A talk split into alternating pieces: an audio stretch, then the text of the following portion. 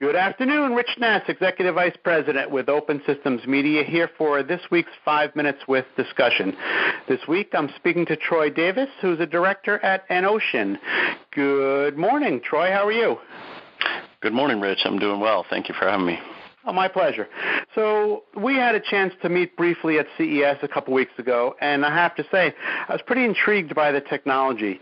You guys do this thing that some people call a black magic because there's, a, there's still, I won't say there's questions about how it works, so people who don't understand it want to understand how it works. And I'm referring to energy harvesting, where you guys do home automation stuff with literally no power. So, would you please describe how that works? Sure. Yeah.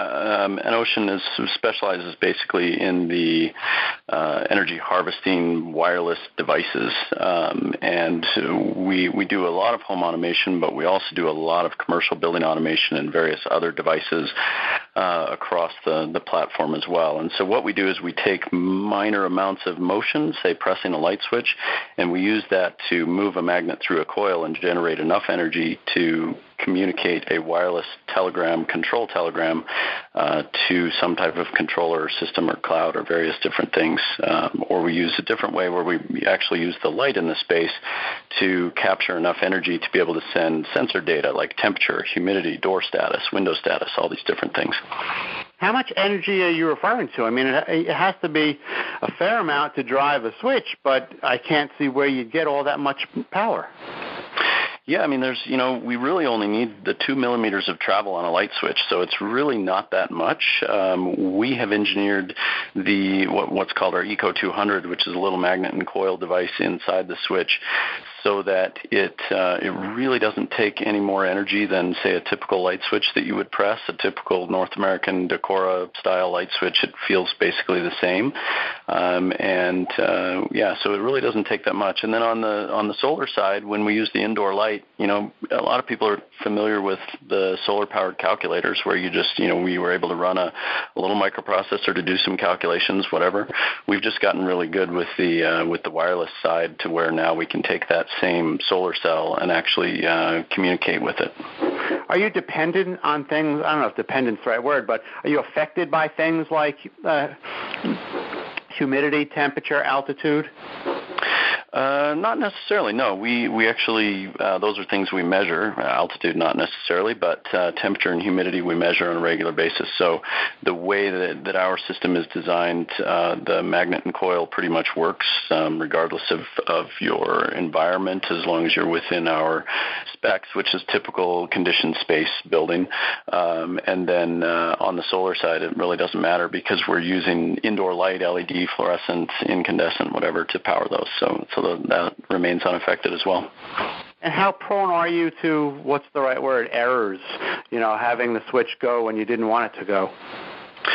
Well, with the switch in particular, that's actually really nice because we the switch itself is 100% dead in between activations. So if you're not touching it or interacting with it, then it really can't send the wrong signal because it doesn't have any energy. It only gets its energy when you actually move that switch.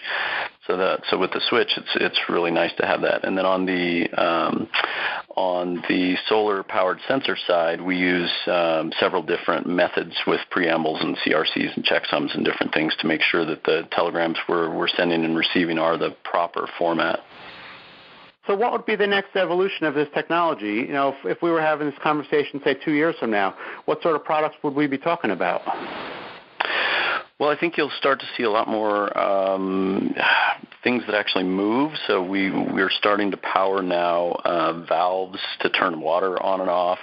Um, we're starting to power air vents that, that open and close. Um, we're starting to see a lot more motor based uh, or actuator based things where we're actually physically moving things. I mean, we can now we're opening and closing uh, steam valve radiators in New York, you know, for example, with using uh, energy harvesting. So it's I think that's kind of one direction where where new things are headed. But of course, just the growth in what we're already doing and, and shipping in the millions of pieces is probably um, you know going to continue to accelerate as people start to realize how painful these batteries are. So to be clear, is there enough power to actually turn a valve, or are you hitting a switch that that's like a relay to which engages something else to turn that valve? Uh, no, actually, we are we are uh, self-powering the valve actuator itself. So we're actually using the energy harvesting. In that case, it's it's not uh, kinetic like the switch. It's not solar like the other sensors that we do a lot of. This is actually using the temperature differential and the Peltier effect to generate the energy we need to uh, control this valve, so we can open and close the valve and modulate it. You know, in, instead of just uh, having the tenant open and close the window a little further. Uh, we're actually able to cut the heat back on a on a radiator system in an old building. It's been pretty neat. That's extremely cool. I, I wasn't aware of that. Um, where would somebody go to get more information about the technology?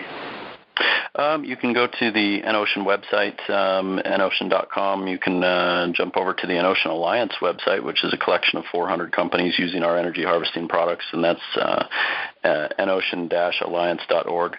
And uh, they've got they've got some really uh, interesting uh, write-ups and different things, case studies over there. Are there a lot of people who do what EnOcean does? There's a few, yeah. I mean, EnOcean has over a, 150 patents worldwide, so we have we have a lot of strong IP on this. Um, but we actually work with and supply a substantial number of energy harvesting platforms to various companies, um, such as uh, Acuity and Wattstopper, Leviton, uh, Legrand, all these different companies. Philips. You can actually buy our product right in the Apple Store today.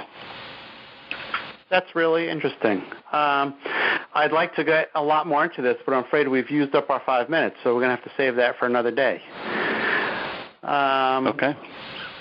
That was Troy Davis. He's a director at EnOcean, and I'm Rich Nass with Open Systems Media. I want to thank you, Troy. Have a great day.